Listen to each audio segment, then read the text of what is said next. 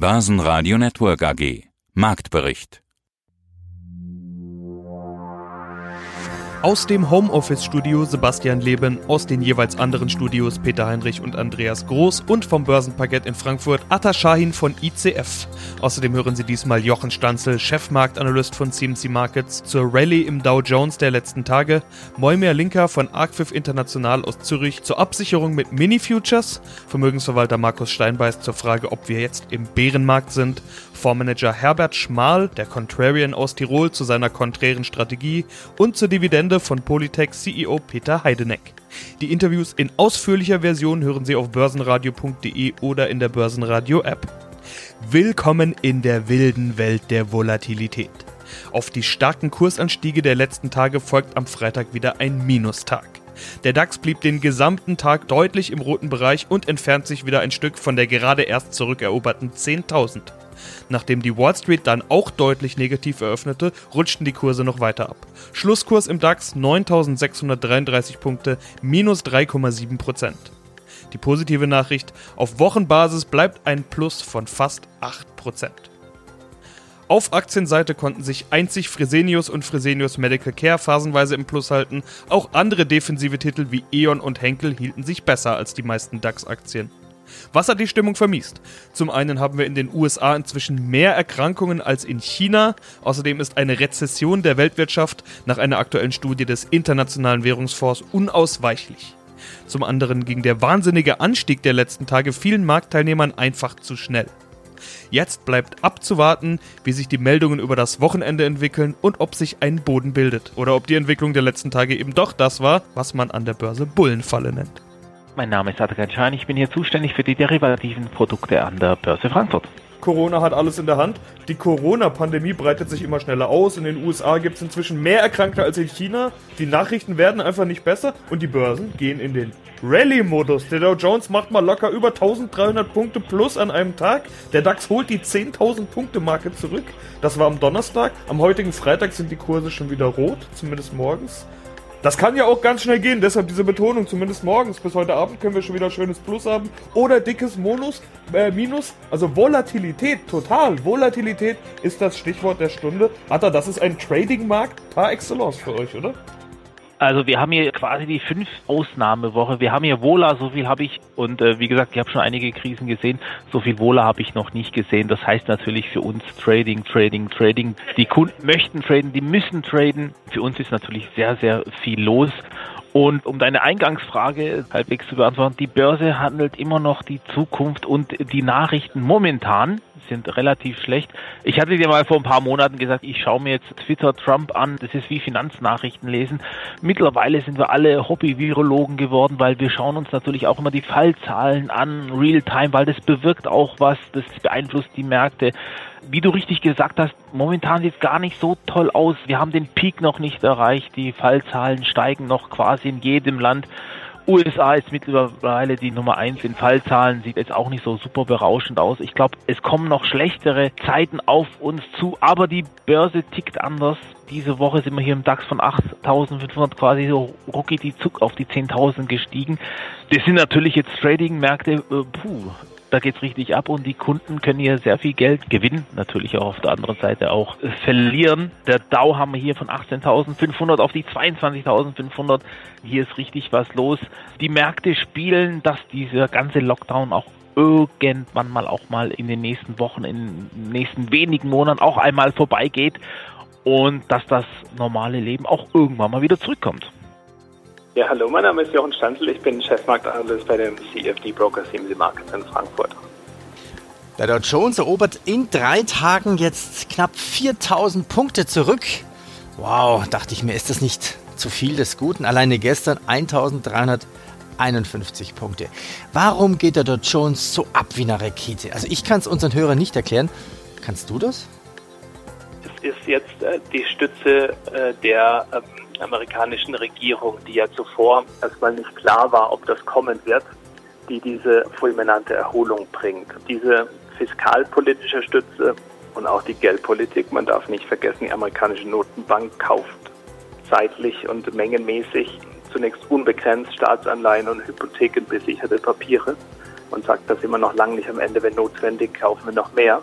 Dann könnten wir sogar über ETF-Käufe nachdenken. Also solche Dinge federn jetzt diesen Einbruch der Wirtschaft ab. Das sehen wir nicht nur in den USA, das sehen wir auch hier in Deutschland, wo die Bundesregierung schnell entschieden gehandelt hat, wo auch die Europäische Zentralbank sich erst dran getastet hat und jetzt auch entschieden gehandelt hat. Das dämpft diesen Fall ab, wird ihn aber nicht komplett verhindern können. Man sagt in den USA, das BIP ist jetzt durch das Konjunkturpaket vielleicht 40 Prozent schwächer getroffen, als es ohne das Konjunkturpaket war. Also das erklärt hier zusammen natürlich mit technischen Faktoren, wo wir dann Eindeckung sehen von Leerverkäufern, die sagen, okay, okay. genug ist genug und dann Aber gehen die es, raus. Es scheint in Amerika so richtig mit Corona erst so losgehen. Jetzt hat ja Amerika die meisten Corona-Fälle der Welt, also mehr als China. Also America First. Okay, so war es bestimmt nicht gedacht. Laufen die Welten da parallel, die Realität in New York und die Börsen? Ja, es, wäre durch das, ohne das Eingreifen der amerikanischen Notenbank vor allem und auch jetzt durch das Paket, sollte das scheitern, dann werden wir ganz anders sein. das ist ganz klar da kaufen wir und erkaufen wir uns jetzt Zeit. Ich meine, die Leute, die jetzt entlassen werden, das sind über drei Millionen Erstanträge auf Arbeitslosenhilfe in der letzten Woche in den USA allein gekommen. Die bekommen ihr volles Gehalt weiter bezahlt. Ja, wenn man es jetzt schafft, diese Struktur der Wirtschaft zu erhalten, wenn da also strukturell ähm, jetzt nicht eine Pleitewelle bei den Unternehmen kommt, dann werden wir in der Lage sein, das hinzubekommen, was der amerikanische Notbankpräsident Powell gesagt hat. Eine kraftstrotzende Konjunkturerholung soll es geben am Ende dieser Krise. Mein Name ist Moimir Linker und ich bin der CEO der Acquis International, der unabhängigen Vermögensverwaltung in Zürich. Ich glaube, das war das wichtigste Stichwort Absicherung. Seit unserem letzten Interview haben wir ganz viele Mails und Anrufe bekommen hier in der Redaktion. Wie geht das nochmal genau mit der Absicherung mit den Mini-Futures, was wir da im letzten Interview besprochen hatten? Ich lese jetzt einfach mal eine Mail als Beispiel eines Hörers vor. Hier nochmal die Frage an den Herrn Linker. Wie genau setzt er die Mini-Future-Strategie der Vollabsicherung um? Und äh, er hat mir noch einen Link mitgeschickt. Da kam er dann auf eine Finanzseite Mini-Futures Short auf den DAX. Wenn ich Mini Future DAX Short eingebe, dann komme ich letztlich zu den Produkten, die ich nicht haben möchte. Also Produkt mit KO, Schwelle, Knockout etc. eher ein Optionsschein. Ich will tatsächlich das klassische Future-Geschäft eingeben mit einem Festkontrakt, Klammer auf, keine Option, und einer gebührenlosen Vollabsicherung. Jetzt bin ich mal gespannt, geht das eigentlich, was hier der Hörer möchte? Also Herr Heidel, wenn, wenn, wenn, ich, wenn, ich diese, wenn ich diese Frage so professionell beantworten würde, wie es der Hörer gerne möchte, was ich könnte, sitzen wir noch morgen früh hier. Okay. Ähm, der Punkt ist, es ist einfach in der Komplexität der Frage nicht zu beantworten. Ich kann nicht über Future-Kontrakte gehen, denn sonst komme ich in Margin Calls. Das heißt also, wenn der Markt solche, solche, solche Bewegungen, wie er jetzt macht, äh, dann, dann, dann muss ich, ich muss dann acht Stunden am Computer sitzen und sobald ich im Margin Call bin, habe ich eine Nachschusspflicht und so weiter und so weiter. Das ist das eine. Also die Produkte fallen für mich gänzlich weg, für Laien schon mal komplett. Das zweite ist, wenn ich über Optionen gehe, die sind momentan so astronomisch teuer, dass, dass die Zeit, die ich habe während, meinem, während meines Schutzes, gar nicht zu bezahlen ist. Das ist, das ist also die implizierte Volatilität. Die ist so, die hat es in der Geschichte noch nie gegeben. Die Optionen sind komplett außer Rand und Bann. Sie sind nicht richtig gepreist. Dort gibt es wahnsinnige Fehl, Fehlurteile und, und, und Fehlpricings. Das heißt, das ist, die sind momentan nicht finanzierbar. Also komplett beiseite schieben. Es bleiben nur rein rational die Mini-Futures und ich habe jetzt, wir haben wochenlang wirklich auch mit, der, mit, mit, der, mit, mit Studenten, äh, mit unseren Analysten zusammen äh, federführend unter, unter meiner Leitung und, und Professor Hens, unserem Beirat, äh, haben wir uns für die Mini-Futures von, von Goldman Sachs äh, entschieden, weil sie sehr, sehr gut gepreist sind, sehr, sehr günstig, sie sind hochliquide und auch das, das Emittentenrisiko bei Goldman und Sachs ist momentan äh, so, dass ich sage, das kann man guten, guten Gewissens vertreten. So, das heißt, das ist für uns im Moment. Jeder, wer es anders sieht, der muss es machen. Für, für uns ist dieses Vorgehen im Moment alternativlos, dass wir mit Mini-Futures arbeiten und zwar nur mit Mini-Futures. Die haben zwar eine K.O.-Grenze, das ist vollkommen richtig, das muss jedem bewusst sein. Das heißt, wenn der Markt nach oben durchschießt, sind die wertlos, das ist korrekt. Aber ich will nur eine einzige Sache. Ich will in dieser Zeit, möchte ich die Substanz schützen und möchte gerne ganz klar an alle Zuhörer. Wir setzen die Mini-Futures nicht dafür ein, dass wir spekulieren oder dass wir auf den fallenden Markt setzen und dadurch Gewinne erzielen wollen. Nein, die Mini-Futures haben für uns einen einzigen Zweck, die Substanz zu erhalten und während der Phase, in der sich der Markt findet oder sucht, dass wir diese brachiale Volatilität ausnutzen, insofern, dass wir die Substanz erhalten. Das heißt, im Moment ist die Opportunität nicht Geld zu verlieren und nicht Geld zu verdienen. Guten Tag, mein Name ist Markus Steinbeiß von der Steinbeiß und Hecker Vermögensverwaltung in München. Herr Steinbeiß, bei unserem letzten Gespräch, das war im Januar, da war die Welt noch in Ordnung. Wir waren im Bereich des DAX Allzeithochs unterwegs und hatten den Luxus, über Strategien zu sprechen, wie man sich in der Spätphase eines Bullenmarktes aufstellt. Jetzt haben wir Corona, also nicht wir, sondern die Börse leidet sehr darunter. Aber haben wir jetzt auch zwangsläufig den Bärenmarkt? Ja, Herr Groß, das ist immer eine Frage, wie man das Ganze definiert. Also es gibt diese technischen Definitionen, die man kennt und danach sind wir ja in den Bärenmarkt eingetreten. Und wahrscheinlich sind wir auch in einer Phase, wo es darum geht, dass der Schutz des Kapitals vorrangig zu betrachten ist, als die Möglichkeit, hier große Gewinne zu erzielen. Das heißt, was wir in den letzten beiden Wochen und in den letzten zweieinhalb Wochen erlebt haben, übersteigt alles, was selbst die Älteren unter uns, die schon viele Krisen erlebt haben, bis dato mitgemacht haben. Es ist eine einzigartige Situation, die äh, eigentlich an Kriegszeiten erinnert. Aber selbst in Kriegszeiten gab es die Notfallwirtschaft. Das heißt, es gab nicht eine komplette Stilllegung von Angebot und Nachfrage. Das ist dieses gleichzeitige Auftreten eines Angebots- und Nachfrageschocks. Das ist schon wirklich einzigartig und darauf gilt es zu reagieren und vor allem im Hinblick der enormen Volatilitäten, die wir in vielen Assetklassen derzeit sehen. Wie kann man denn reagieren? Wie haben Sie reagiert? Das ist ja über uns hereingebrochen wie eine Welle. Das große Malheur dieser Bewegung waren zwei Aspekte. Zum einen kamen wir im Nachklang des Handelskonflikts zwischen China und den USA in einer Phase des wirtschaftlichen Aufschwungs. Das heißt, wir hatten aufgrund dieser Handelsstreitigkeiten über viele, viele Monate, 12, 18 Monate, eine Zurückhaltung, insbesondere im verarbeitenden Gewerbe, insbesondere im Investitionsgüterzyklus, der massive Auswirkungen hatte, konjunkturell weltweit. Das heißt, der Dienstleistungssektor hat uns konjunkturell über die letzten Monate über Wasser gehalten. Mit dem Waffenstillstand, den wir im vergangenen Jahr gesehen haben zwischen USA und China, kam kam ein bisschen Leben ins verarbeitende Gewerbe. Die Indikatoren zogen an.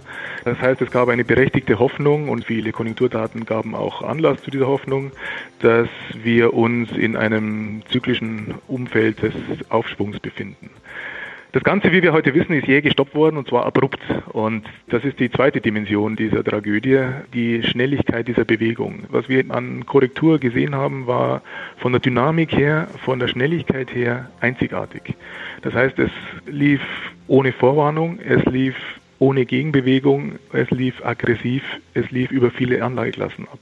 Und das hat das Ganze für viele Anleger sehr schwierig gestaltet. Selbst gut diversifizierte Portfolien, selbst Portfolien, die qualitativ hochwertig ausgerichtet waren, haben aufgrund des Gleichlaufs vieler Anlageklassen deutlich an Wert verloren. Also wir hatten ja Abschläge im Aktienbereich sowieso, das hatten wir kurz andiskutiert, aber wir hatten dramatische Einbrüche im Anleihenbereich, also im Credit-Bereich. Wir haben dramatische Einbrüche in den Rohstoffsegmenten bis hin zu Gold gehabt. Wir hatten sogar in der Hochphase einen dramatischen Anstieg des Euros. Da kann man diskutieren, woher das kommt im Vergleich zu vielen anderen Währungen, also vor allem auch gegenüber dem Dollar. Das heißt, wer sich breit in verschiedene Währungen diversifiziert hat, hat hier auch keinerlei vorteilhafte Effekte mitnehmen können. Das heißt, der Gleichlauf der Korrelationen und die Schnelligkeit der Bewegung waren hochproblematisch. Ein Ruder herumzureißen in dieser kurzen Zeit, innerhalb von zwei Wochen, mit dieser Dynamik, mit dieser Volatilität, war für viele Anleger schwer oder gar nicht möglich. Grüß Gott, ich bin der Schmal Herbert, seit 1989 im Dienste der Tirol Invest. Die hat es gegeben bis 2017 und seitdem bin ich Fondsberater für gemischte Fonds. Seit über 30 Jahren bin ich verantwortlich für gemischte Fonds, Aktien, Anleihen, Multi-Asset. Und man hat ihnen den Beinamen gegeben, der Contrarian, also der irgendwie die Gegenposition einnimmt. Jetzt haben sie die Finanzmärkte gewissermaßen rechts überholt, haben sich relativ frühzeitig schon gegen den Trend gestellt und hatten verkauft. Sie haben entsprechend reagiert in der Krise. Ist das so eine Art Lucky Punch oder ist das Ihr Markenzeichen? Also vielleicht muss man sagen, Contrarian, das klingt jetzt ja sehr mutig es ist nicht immer, dass man konträre Position einnimmt, aber ich habe mir eigentlich diesen Ruf erworben im Börsencrash 2000 bis 2003, wo ich seit 1998 eigentlich sehr negativ war, wie wir diese Blase in Deutschland am neuen Markt gehabt haben. Da habe ich sogar gesagt, eher trete ich als Fondsmanager zurück, als wie dass ich den Aktienanteil erhöht. Damals war ich im Jahr 99 bei den schlechtesten Viertel der Fondsmanager, weil ich schon so wenig Aktien gehabt habe. Und später hat man dann im Standard Poor's Award in fünf Jahreswertung dadurch gewinnen können, weil man sehr negativ war. Aber das ist natürlich nicht immer so. Zur jetzigen Situation kann ich nur sagen, am Jahresanfang war ich sehr vorsichtig. Ich dürfte einen Aktienanteil haben von 20 bis 60 und habe 23,5 Prozent Anfang Februar gehabt, weil ich mir halt genau die Zahl angeschaut habe. Also war am unteren möglichen Ende des Aktien-Exposures. Jetzt der Contrarian, der macht jetzt wieder einmal das Gegenteil. Er ist relativ frühzeitig wieder eingestiegen. Sie bauen Aktienpositionen auf, bis zu 40 Prozent des Fondsvolumens. Woher jetzt dieser Optimismus auf einmal? Ja, der Optimismus ist einfach darin begründet, dass ich sage, erstens einmal, wir haben Zeichen erlebt von die 20 Prozent bei der 20-prozentigen Korrektur zu kaufen war im Nachhinein natürlich zu früh, da braucht man gar nicht reden. Ich habe aber auch jetzt auf tieferen Niveau nochmals nachgelegt. Ich habe nicht alles auf 40 Prozent aufgestockt, wie wir auf 20 Prozent verloren haben. Ich habe eine weitere Welle vorgenommen zu kaufen, falls es weiter nach unten geht. Ganz klar für mich einfach, wir schauen hier bei uns nicht auf die Gewinne von 2020 oder auf die Verluste, das ist mir egal. Ich kenne das Problem, das ist einzigartig. Wir können uns nicht an Vergangenheitsdaten anlehnen. Wir kriegen eine ganz schwere Rezession. Das ist mir klar, da geht nichts vorbei. Nur mich interessieren nur die Gewinne 21, 22 und 2023 und wenn ich mir anschaue, man muss einmal schauen, wie viel haben die Firmen 2018 in einem schlechten Jahr, da hat es ja Probleme gegeben im chinesisch-amerikanischen Handelskonflikt. Da hat sich die Wirtschaft von 2017 auf 18 abgeschwächt. Da interessiert mich, wie war damals das Gewinnniveau? Das wäre jetzt noch nichts Besonderes. Und wenn wir das erreichen, dieses Gewinnniveau im Jahr 21, dann sind wir auf heutigem Niveau billig. Zumal, und jetzt kommt das Entscheidende, die Notenbanken den Geldhahn aufdrehen. Es gibt ja keine Alternative zu Aktien oder Edelmetall. Meine zweite, ja, schon seit 25 Jahren entscheidende Empfehlung, an der ich immer gehangen bin, war ja Gold. Und die Kombination Aktien und Gold wird auch das Richtige sein für die nächsten zehn Jahre aus meiner Sicht. Guten Tag, Herr Leben. Mein Name ist Peter Heideneck, CFO der Polytech Holding AG. Ja, aber Sie haben auf jeden Fall alles schon mal durchgedacht. Äh, eine Prognose für 2020 ist deshalb schwierig, das ist klar. Da sind Sie nicht die Ersten, die sagen, macht gar keinen Sinn, jetzt da irgendeine Zahl in den Raum zu stellen. Man muss erstmal abwarten. Was mich aber doch ein bisschen überrascht genau. hat, ist, dass sie in Anbetracht der Überlegungen vielleicht solche Kredite und Notgelder in Anspruch zu nehmen, eine Dividende zahlen wollen. 25 Cent die Aktie schlagen sie vor. Okay, sie haben 2019 Gewinn erzielt. Ja, 22,4 Millionen Euro. Das sind 23,1 Prozent weniger als im Vorjahr, aber Gewinn und es sind deutlich weniger als die 40 Cent aus dem Vorjahr, die Aktie Dividende ausgezahlt wurden. Aber dennoch, wie es aussieht, könnten Sie das Geld doch dringend gebrauchen, wenn Sie sogar schon Notkredite und Hilfskredite in Anspruchnahme zumindest durchdenken. Ja, Herr Leben, ganz wichtig ist, dieser Dividendenbeschluss, der geht äh, zurück auf unsere Situation am 5.3. dieses Jahres. Es ist fast beängstigend, wie unterschiedlich diese Situation ja eigentlich nur wenige Tage oder Wochen äh, entfernt war zu der heutigen. Damals haben wir den Beschluss so gefasst, auch im Glauben damit breites Interesse auch unserer Stakeholder abzubilden. Wir haben inzwischen auf die neuen Gegebenheiten in doppelter Weise, was das angeht, reagiert. Nämlich erstens haben wir von den Möglichkeiten, die jetzt geschaffen wurden, kurzfristig unsere Hauptversammlung zu verschieben Gebrauch gemacht auf einen undefinierten, bisher noch undefinierten Zeitpunkt im zweiten Halbjahr. Und wir haben gleichzeitig gesagt, deshalb der zweite Aspekt, dass wir bis dahin nochmals die Lage uns anschauen, überprüfen werden und es wird natürlich komplett anders aussehen, wenn wir jetzt den jetzigen Case, der ja ist, wir beginnen am 14.04. wieder mit der Arbeit, können dann wieder hochfahren, haben aufgrund der gesammelten Maßnahmen, die wir bereits ergriffen haben, wo wir jeweils ganz vorne mit dabei waren. Wir waren halt einer der ersten bei den Finanzämtern, bei den Sozialämtern und auch bei den Förderbanken, die die Anträge gestellt haben, dass wir dann uns zumindest noch über eine Rumpfdividende unterhalten könnten, wie groß die dann auch sei, oder halt, und da bin ich persönlich vollkommen bei Ihnen, beschließen müssen, insbesondere dann, wenn der Shutdown länger dauert und damit auch der Damage größer wird, die Dividende komplett auszusetzen. Wir haben halt nur an dieser Stelle gesagt, Mensch, wir müssen das doch jetzt nicht endgültig entscheiden und haben damit die Entscheidung vertagt. Ja, hallo, mein Name ist Jochen Stanzel, ich bin Chefmarktanalyst bei dem CFD Broker CMC Markets in Frankfurt. Bitte ruf doch mal den Adidas-Chart auf, den würde ich mit dir gerne mal besprechen. Denn ja. da gab es heute eine Meldung von Adidas, dass Adidas keine Miete mehr zahlen will. Und äh, die Sprecherin sagte, ja, es ist richtig, dass Adidas vorsorglich Mietzahlungen temporär aussetzt, wo unsere Läden geschlossen sind. Also diese Meldung verwirrt mich ein bisschen. Kann sich Adidas die Miete nicht mehr leisten? Fragezeichen. Oder ist es eine Unverschämtheit? Die haben einen gültigen Vertrag, der muss eingehalten werden. Auch der Vermieter hat ja Kosten. Die Zinsen, die Tilgung, die Nebenkosten, Wasser muss er auch noch zahlen. Also ich glaube, das erschüttert das Vertrauen zu dem DAX-Wert Adidas zu 100 Prozent. Wenn sich das irgendeine kleine Bude nicht mehr leisten kann, okay, dann das ist klar, das, das kann man verstehen. Aber Adidas, was macht die Aktie charttechnisch?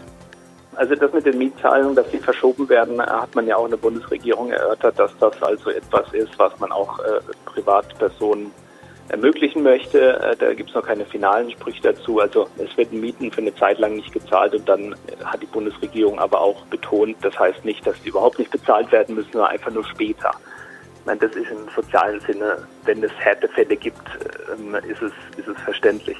Dass Adidas das jetzt auch äh, probiert natürlich und auch viele andere werden es ist ja gleich zu bemessen, ob es ein großer Konzern ist, an dem ja auch tausend Arbeitsplätze hängen, oder ob das ein Restaurantbesitzer ist, an dem 50 Arbeitsplätze hängen, da kann ich ja keine Unterscheidung machen. Wenn, dann muss es für alle gelten. Und das ist im Übrigen auch etwas, was Teil jetzt ist der geldpolitischen Antwort, die EZB und auch die Federal Reserve gemacht haben. Die haben auch so gesagt an die Banken, Leute, wenn ihr eure Reserven jetzt aufbraucht, einfach weil ihr keine, keine Zinszahlungen mehr bekommt, weil ihr Kreditausfälle habt, dann ist es nicht so schlimm. Wir werden vorübergehend das, vorübergehend das akzeptieren. Also es sind diese Kreditrisiken, unter dem Begriff fasst man das alles zusammen, die sind halt immens gestiegen. Das ist ganz klar.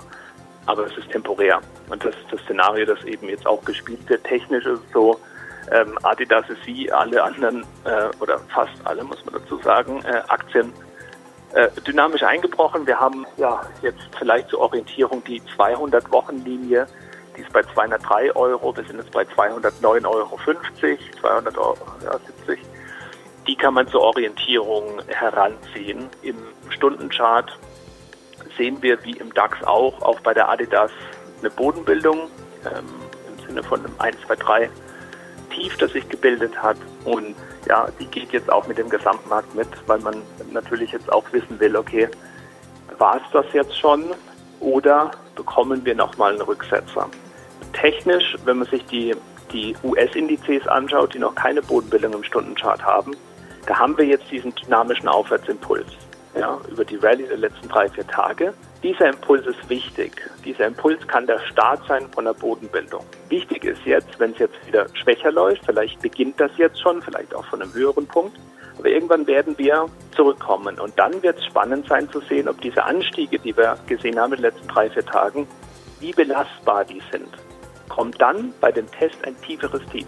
Das ist die ganz wichtige Frage. Börsenradio Network AG. Marktbericht